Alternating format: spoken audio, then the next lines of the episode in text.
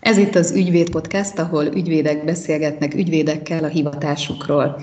Kiváló kollégámat Zenger Pált kérdezem, aki személyesen érintett egy nagy családi vállalkozásban. Szervusz, Pali! Szia, Ági! Tagja vagy ennek a családi vállalkozásnak, vagy családtag lettél, gyakorlatilag férjként csatlakozva ehhez a családhoz? Nem vagyok a cégnek a tulajdonosa, tagja, nem is lehetek vezető tisztségviselője, ezt a céget 90-es évek elején alapította apósom, anyósom és a feleségem, és ez a családi vállalkozáshoz gyakorlatilag ilyen külsősként csatlakoztam. Ezt úgy is szoktuk mondani, hogy én vagyok az oldalkocsi, amely futrobog együtt a motorral, és oldalról támogatást nyújt, tehát együtt megyünk, de én oldalt utasként támogatom a család működését, a családi vállalkozás működését. A te fogalmaid szerint mitől lesz családi vállalkozás egy vállalkozás? Hát a családi vállalkozásnak a fogalmát megpróbálta a magyar jogszabályokban is megpróbálták rögzíteni. Egyelőre még ennek nincsen ki kristályosodott meghatározása, de mindenképpen lényeges feltétel, hogy egy családból származzanak a tulajdonosok legalább 25%-a, a vállalkozás vezetésében családtag vegyen részt, és igazándiból ezek azok a szempontok, amik alapján azt lehet mondani, hogy családi vállalkozás egy, egy cég. Hogyan és mikor adja át az alapító az új generációnak a vezetést, vagy és vagy a vagyont? Ez egy nagyon-nagyon nehéz és aktuális kérdés. Jellemzően Magyarországon a családi vállalatok a rendszerváltozás után a 90-es évek környékén, elején, 80-as évek végén jöttek létre, az akkori alapítók azok akkor voltak aktívak, 50-40 évesek, és ahogy telt múlt az idő, ugye 10-15 évvel később már ők is gondolkoztak, nőttek a cégek, és gondolkoztak azon, hogy hogyan tovább, hogyha már ők ezt majd nem fogják, vagy nem akarják tovább vinni, és szerencsés esetben voltak utódok. Voltak gyerekek, vagy egy gyerek, esetünkben a családi cégünknél a feleségem egyedüliként, és elgondolkodtató volt, hogy hogyan is lehet ezt tovább vinni.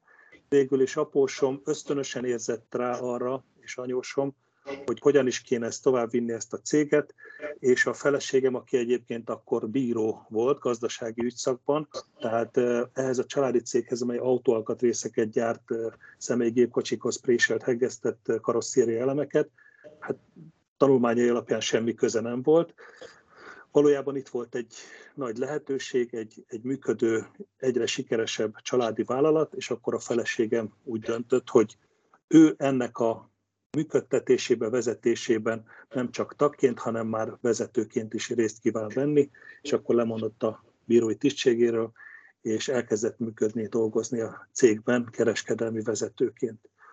Aztán az utódlás később szóba került úgy is, hogy részei lettünk egy olyan társadalmi szervezetnek, egy egyesületnek, ahol jellemzően hasonló témákkal, de teljesen különböző gazdasági területeken működő vállalatok, családi vállalatok találkoztak össze, és ekkor már tudatos volt az utódlás kérdése. Tehát ugye akkor ezek szerint a cég alapítók ebben az esetben már azért idősek, és nyilván nem kell csak erre gondolni, hogy velük történhet valami, hiszen bármikor, bármelyikünkkel történhet valami, az élet ilyen, és szerencsére nem tudjuk előre, hogy ez mikor történik. Lehet váratlan krízis, amire esetleg felkészületlenség miatt, hát igazából tulajdonképpen megtörténhet, milyen veszélyei vannak ennek, hogyha felkészületlenül ér egy váratlan krízis, egy nagyobb családi vállalkozást? Hát nemzetközi tapasztalatok után most már hazai tapasztalatok is vannak arra, hogy a családi vállalatokról el lehet mondani alapvetően, hogy válságtűrő képességük, problémakezelésük sokkal sikeresebb és sokkal előremutatóbb, mint egyéb vállalkozásoké, és ennek az alapja, hogy a család és a vállalat általában összekapcsolódik. Ezt úgy lehetne mondani, hogy amikor válság van, mondjuk 2008-2009-ben, akkor a családi vállalatok, hogyha ugye előrelátóak voltak, akkor a tagok visszateszik a családi ezüstöt a cégbe, nem azon fognak gondolkozni, hogy hogyan menekítsék ki onnan a vagyont, hanem pontosan megmentik azt a közös vállalkozást, amit addig is ugye építettek, és ezért ugye a fenntarthatósága a legnagyobb a családi vállalatoknak is, hiszen hosszú távra terveznek, alapító next gen, következő generáció, és a generációkon átévelő vállalkozás az alapja. Igazándiból a nagy kockázata egy családi vállalatnak az utódlás. Ha ezt elhibázzák, és nem lesz sikeres az utódlás, majd később elmondom, hogy mik lehetnek ezek a buktatók, akkor az a tapasztalat, hogy a kétharmada az utódlás elhibázásával tönkre megy az ilyen családi vállalatoknak. Említetted, hogy a feleséget korábban bíróként dolgozott, és ugye ő lett az, aki most kereskedelmi vezetőként dolgozik a cégben. Milyen a, az együttműködés az alapítókhoz való viszony, ragaszkodnak-e ők a pozíciójukhoz, valóban át tudták engedni legalább részben, vagy adott esetben teljesen a széket, az irányítást, hogy működik nálatok? Hát 2008-2009-re visszatérve, Ugye akkor még apósom aktívan ügyvezetőként, tulajdonosként, és hát fizikailag is részt vett a, a cég működtetésébe, tehát az ő fantasztikus technikai tudása, előre gondolkodása futtatta a céget, és ez volt a nagy siker. Feleségem az adminisztrációban működött közre kereskedelmi igazgatóként, az ő édesanyja, anyósom pedig háttérmunkát végezve segítette ezt a, ezt a nagyon jó tandemet.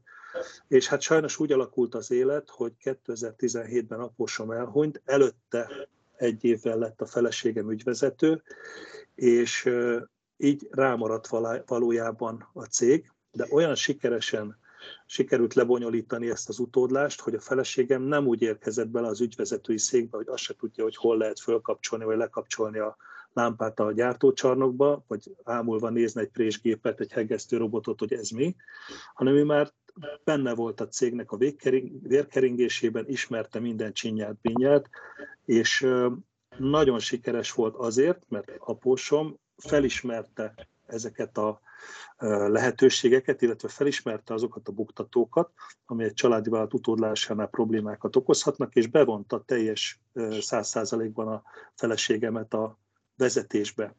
És ez volt a legfontosabb, mert nagy hiba, hogy említettem, vannak buktatók, amikor mondjuk az alapító nem adja át a székét, mert azt mondja, hogy ezt én alapítottam, nem vagyok irig, imádom a családomat, a gyerekeimet, ez nem arra szól, hanem ezt én hoztam létre, erre nagyon vigyázok, sokan úgy gondolják, hogy ez egy külön gyerekük, ezt én hoztam létre, működtetem, ez engem igazol minden, amit ebben csináltam, hiszen sikeres vagyok, gyönyörű, szépen működik a, a óramű pontossággal a vállalat, és én ezt csinálom tovább, és majd, hogyha én már nem leszek, vagy megbetegszem, akkor majd átveszik a utódok, de ezt egyelőre én csinálom. Tehát fogja a székét. Ez egy, ez egy nagyon nagy hiba. A másik nagyon nagy hiba, amikor nem is beszélnek otthon a családi vállalkozásról a, a családban, mert hát ez apának vagy a anyának a dolga, gyerekek azok menjenek iskolába, tanuljanak, nem kell erről beszélni. Másik olyan lehetőség is van, amikor szinte összevegyül a magánélet és a vállalati élet. Egyébként ez nálunk is jellemző volt. Nagyon-nagyon sokat beszélgettünk, beszélgettünk a családi asztalnál, ebédeknél a vállalatról. Nagyon meghatározza az életünket, ritmusunkat a vállalat, hiszen ez egy, ez egy olyan anyagi erőforrás is, és egy olyan perspektíva a gyerekeknek is, hogy, hogy ezt mindenképpen ismerniük kell.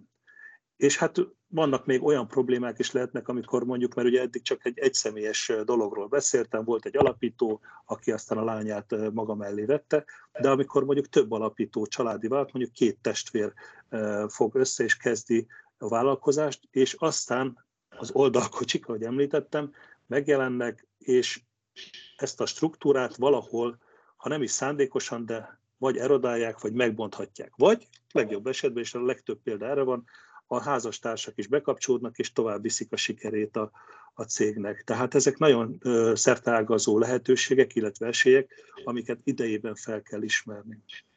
Vannak gyerekeitek, ők milyen korúak, ti mennyire vonjátok be őket, ők mennyire gondolkodnak abban, hogy tovább viszik a családi vállalatot? Három gyerkőcünk van, akik már nem is igazándiból gyerkőcök, a lányok ikrek, 21 évesek, már egyetemre járnak, mondhatom, hogy felnőttek. Van 17 éves fiunk, aki szintén nagyon-nagyon kicsikorától részt vesz a cégnek a, úgy a munkájába, hogy 5 évesen, 6 évesen már a présgépek között járkált, ő nem mosott kezet, mert a munkásoknak olajos a keze, ő a dolgozókkal együtt akart ebédelni, tehát ő ösztönösen részt akar venni a, a cég életében, meg is van hozzá a műszaki érdeklődése és a tudása, ahogy ugye a Fekete István Vuk című fantasztikus kis könyvében olvashatjuk, hogy az öreg apja vére folyik az ereiben. Ez nagyon megnyugtató, és hát a, az egyik lányunk, ő a másodéves a jogi egyetemen, ő kicsi korától orvosnak készült, aztán 11-ben, szeptemberben mondta, hogy ő mégiscsak jogra menne apa után, meg anya után, és akkor nagyon örültünk ennek. A másik lányunk pedig a Budapesti Műszaki Egyetemre jár vállalkozásmenedzsment szakra, és ő is nagyon, mint a hárman nagyon érdeklődnek a cég iránt, nyilván a fiunk a műszaki területek iránt, a műszaki egyetemre járó lányunk az ügyvezetés, a vezetési struktúrákba venne részt, tehát elhatározottak ebben, legalábbis jelen pillanatban így alakult, és a másik lányom, aki joghallgató, ő pedig azt a pozíciót kezdi magának kinézni, amiben én is részt veszek a cég működésébe, ami azt jelenti, hogy a napi adminisztrációban, a jogi támogatásban működök közre, úgy, hogy van egy saját ügyvédi praxisom. Mi most ebben a pozícióban vagyunk, most kezdtünk, eddig is gondolkoztunk és tervezgettünk az utódlással, és most az utóbbi pár hónapban jutottunk el odáig, hogy ezt most már effektíve jogi útra is terelve elindítjuk azt a folyamatot, amivel lehet biztosítani az ökkenőmentes utódlást.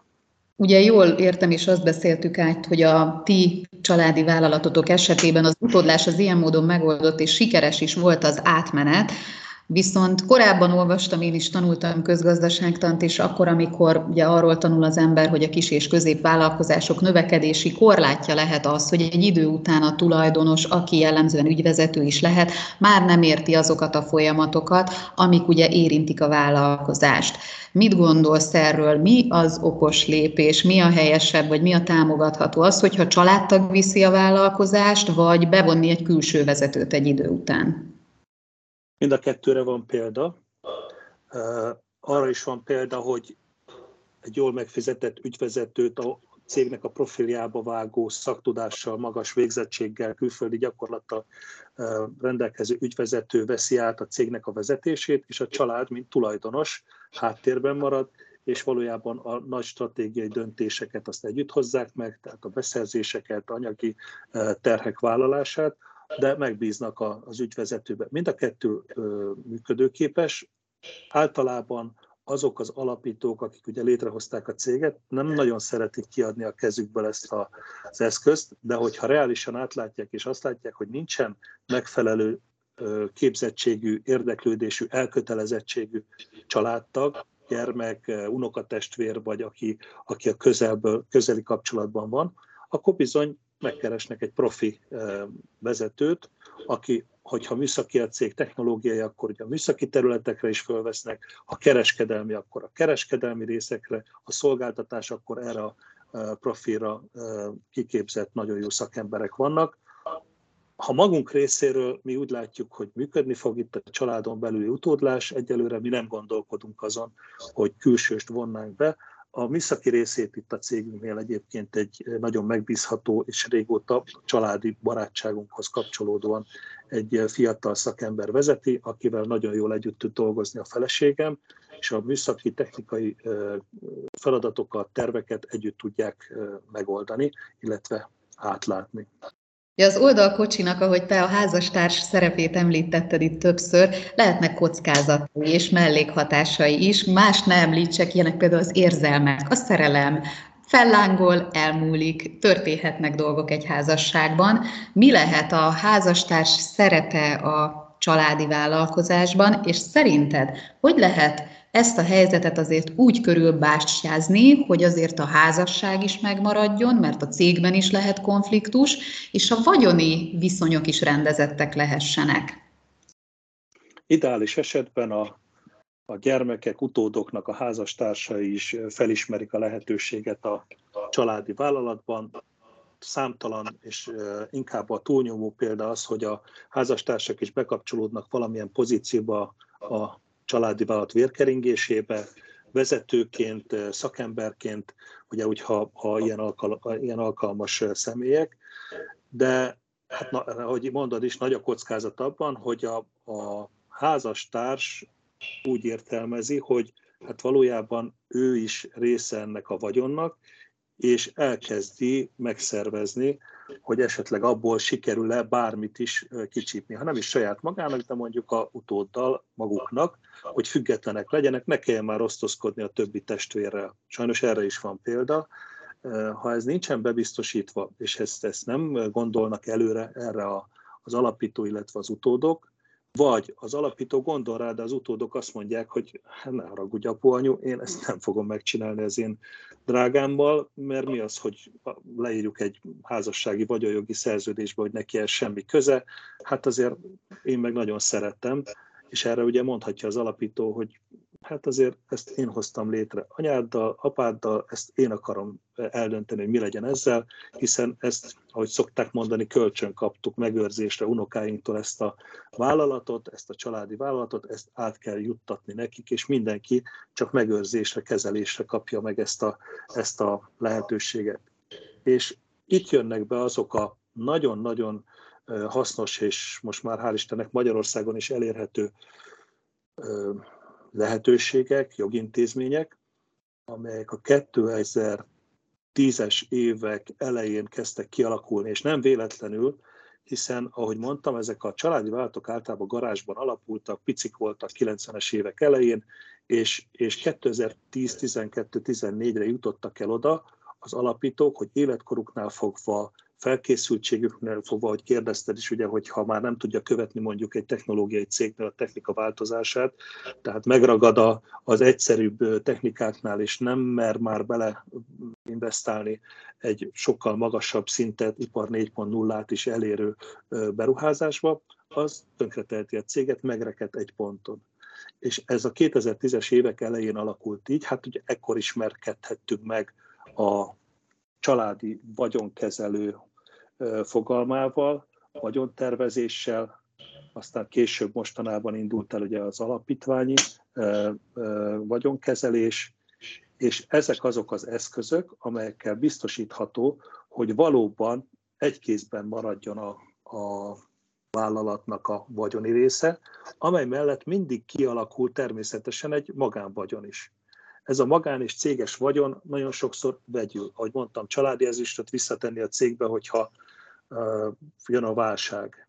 Ezeket külön kell egyébként választani, sokszor összekeveredik. És például erre tökéletesek a bizalmi vagyonkezelés, ez a trust megoldása, amit magán úton is lehet szervezni, van ugye Magyar Nemzeti Bank felügyelete alatt, de lehet egyébként profi, vagy bizalmi vagyonkezelőbe is adni a vagyont. És ami még egy nagyon fontos, 2010 után ismerkedhettünk meg azzal is, hogy például a családon belüli jogviszonyok, juttatások, ajándékozás, adásvétel illetékmentessé vált. Erre még azért majd később kitérek, hogy mi a jelentőség ennek az illetékmentességnek. Fontos akkor tehát, hogy elkülönítsük a családi vagyont, a magánvagyoni elemeket és a vállalkozásnak a vagyonát. Tehát egy gyakorlatilag egy nagyon megfontolt vagyontervezéssel kell együtt élnetek napi szinten, mint családi vállalat, és azt említetted, hogy házassági vagyonjogi szerződés az ugye egy nagyon jó dolog, és nektek is van. Mit gondolsz a végrendeletről? A jó forma-e a végrendelet arra, ugye halál esetére fogalmaz meg vagyoni juttatásokat a végrendelet, tehát egy jó darabig ugye lóg azért a levegőben. Mit gondolsz erről egy családi vállalat esetében? Hát nálunk még úgy alakult, hogy írásban nincsen foglalva a vagyon, tehát ilyen házassági vagyonjogi szerződés. Amikor mi a feleségemmel megismerkedtünk, akkor még ugye ennek nem volt annyira kialakult struktúrája.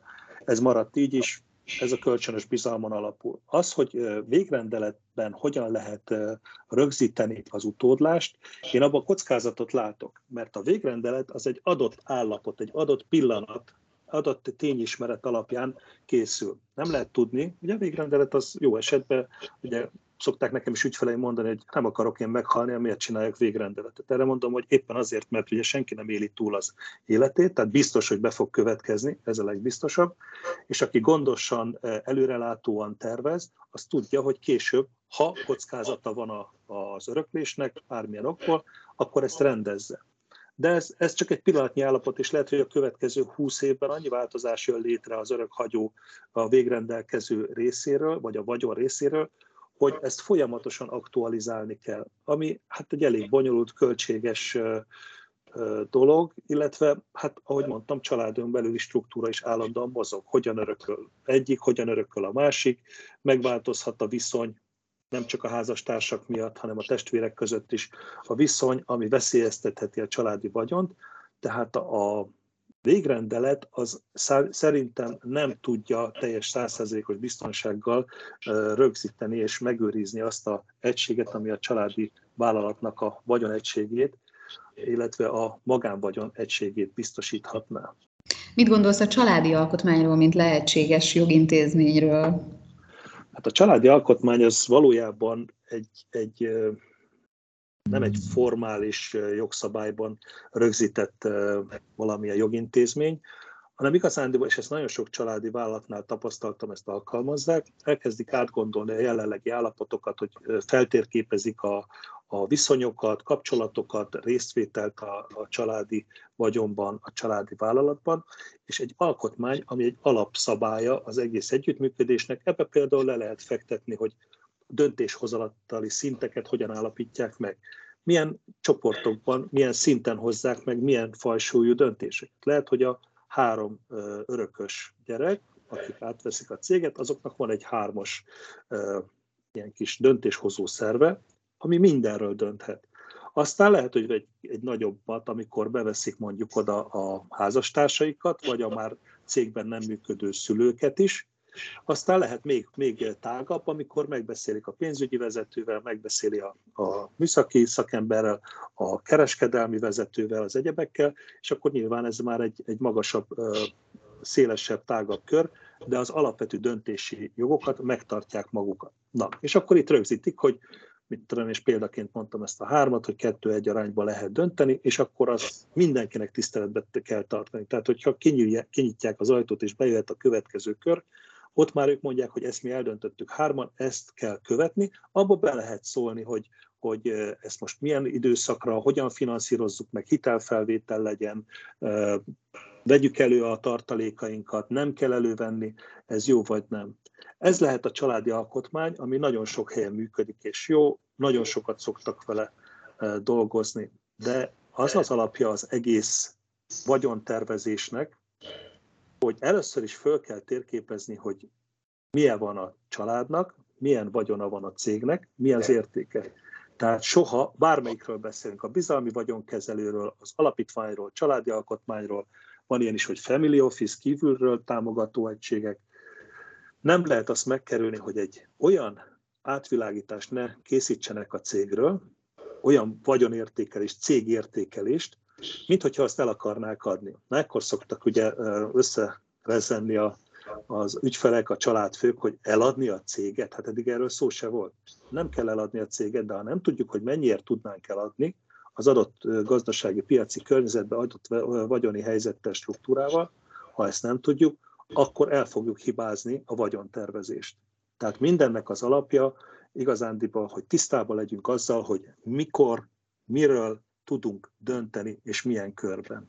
Említetted a bizalmi vagyonkezelőt, én eddig erről úgy gondolkodtam, és cáfolj meg, hogyha nem így van, hogy alapvetően akkor érdemes, hogyha valamilyen ok miatt ugye a vagyon tulajdonos az nem képes arra, hogy kezelje a vagyont, és mondjuk egy meghatározott ideig, tehát mondjuk például mondjuk az alapító betegsége és mondjuk még kiskorú gyermekei, akkor bizalmi vagyonkezelésben adja mondjuk a vagyonát egy olyan ilyen meghagyásszerű intézkedéssel, hogy mondjuk a a, gyermekek nagykorúsága vagy egyetemi tanulmányainak befejeztével kell nekik gyakorlatilag visszajuttatni ezt a vagyont. Jól értem ezt? Hát akkor már késő, hogyha valaki akkor hozza létre a bizalmi vagyonkezelőjét, amikor baj van. Hát odáig nem szabad eljutni. A baj, értem az egészségi állapotot, egy hirtelen váratlan halált, a házasság felbontását, akkor már, akkor már késő. Igazándiból bizalmi vagyonkezelőnek az a lényege, hogy a vagyont, a vagyonrendelő, jelen esetben mondjuk a család, egy bizalmi vagyonkezelő cégbe ruházza át a tulajdonát a kezelt vagyonba, meghatározza, hogy mi van benne ebbe a kezelt vagyonba, benne van a családi vállalat, benne van a egyéb vagyonok, ami cégtől független magánvagyon, ingatlanok, bármi lehet. A bizalmi vagyonkezelő ezt kezeli, és a kedvezményezettek részére ebből lehet hasznokat, állagat kiadni. Tehát a bizalmi vagyonkezelőt azt nagyon korán létre kell hozni, a bizalmi vagyonkezelői rendszert, mert akkor tudhatja biztonságban az egész család a vagyonát, hogyha a bizalmi vagyonkezelő, ami egyébként kétféle lehet most jelenleg Magyarországon, az egyik, hogy létrehozza maga a család, családtagok hozzák létre, mint vagyonrendelők, de tőlük elkülön egy általában KFT, mint bizalmi vagyonkezelő, egy bizalmi vagyonkezelési szerződéssel kapcsolódnak a vagyonrendelőkhöz, és van egy protektor, akit kiválaszt a család, aki ellenőrzi a bizalmi vagyonkezelő céget, a teljes vagyon átkerül a bizalmi vagyonkezelőhöz, így el is különül a kezelt vagyon és a vagyonrendelők vagy a tulajdonosok között.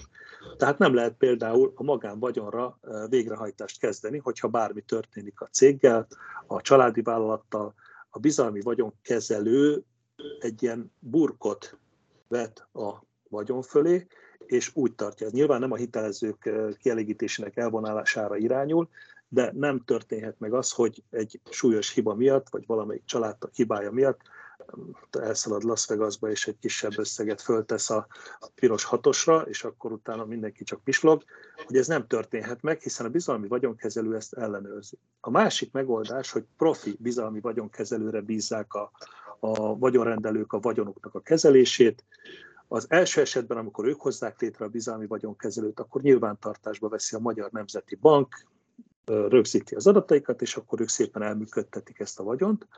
A profi bizalmi vagyonkezelő viszont engedélyes, mint egy pénzügyi vállalkozás, folyamatosan éves, negyedéves beszámolókat kell beküldeni a Nemzeti Bankhoz, van egy protektor szintén, aki ezt ellenőrzi, tehát ott nem történhet meg, amit sokan ugye a 90-es években indult vállalkozások alapítói, akik megéltek a korábbi 80-as, 70-es évekből, hogy egyszer csak valaki elvitte a vagyont, ami volt, az most megint elvinné egy bizalmi vagyonkezelő. Nem, ez teljesen más dolog, ez egy garanciális helyzet, és ez teljesen jogszabályilag és, és kontroll alatt tartják jogszabályilag, és a Magyar Nemzeti Bank révén is.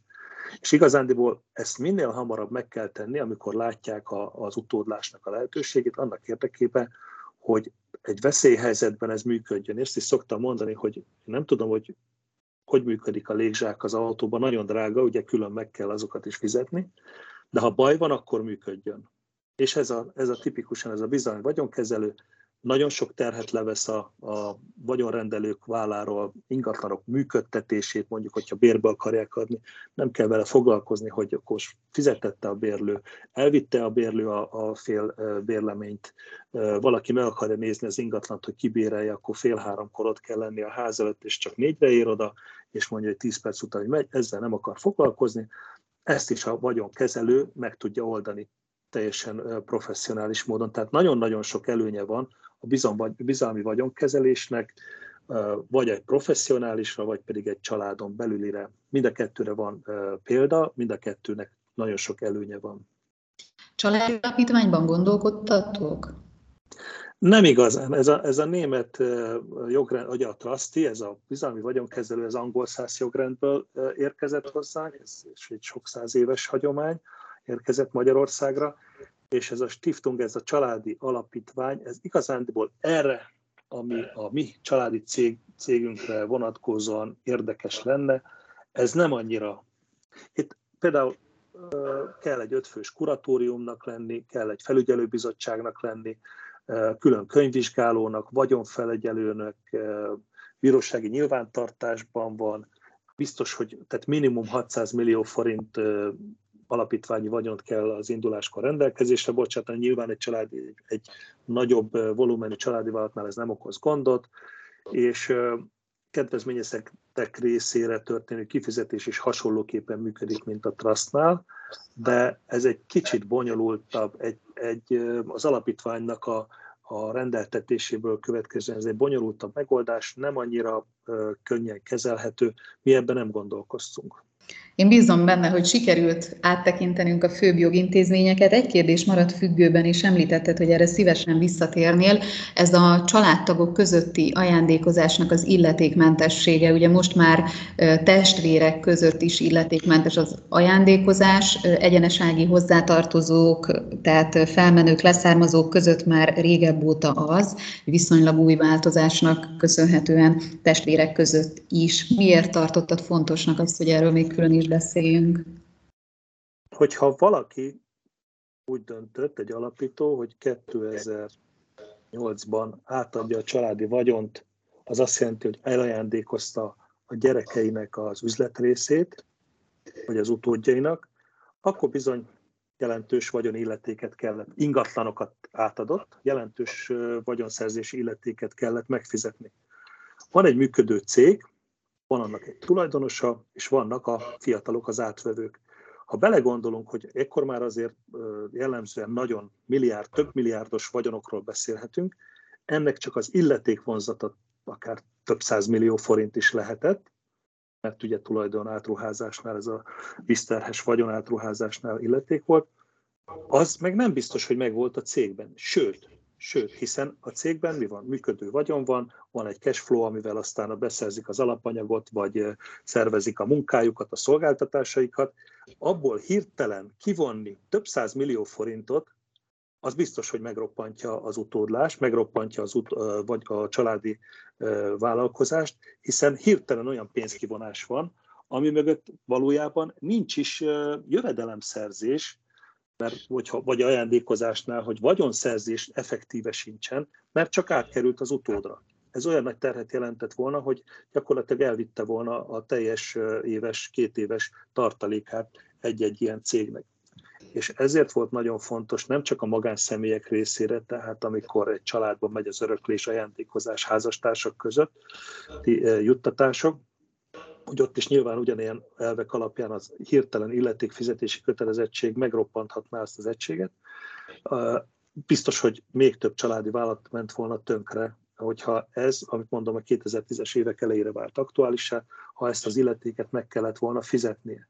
De például az illetéktörvény is megmondja, hogy nem tárgya az ajándékozási illetéknek, a bizalmi vagyonkezelőként bejelentett személyeknek, szervezeteknek, vagyonkezelő alapítványnak a bizalmi vagyonkezelési szerződés alapján történő vagyonrendelés. Tehát nem csak a magánszemélyek közötti juttatások illetékmentesek, hanem maga a ilyen vagyonkezelési, vagyon tervezési tranzakciók is illetékmentesek valójában. És ez biztosítja azt, hogy a vagyon együtt maradjon, és egységesen kerülhessen átadásra mindenféle extra súlyos költségek nélkül. Én bízom benne, hogy tudtunk újat mondani, más nézőpontokat felvillantani, új szempontokat adni. Én nagyon élveztem ezt a beszélgetést, remélem, hogy a hallgatóink is majd ezzel egyetértenek. Köszönöm szépen, hogy elmondtad mindezt.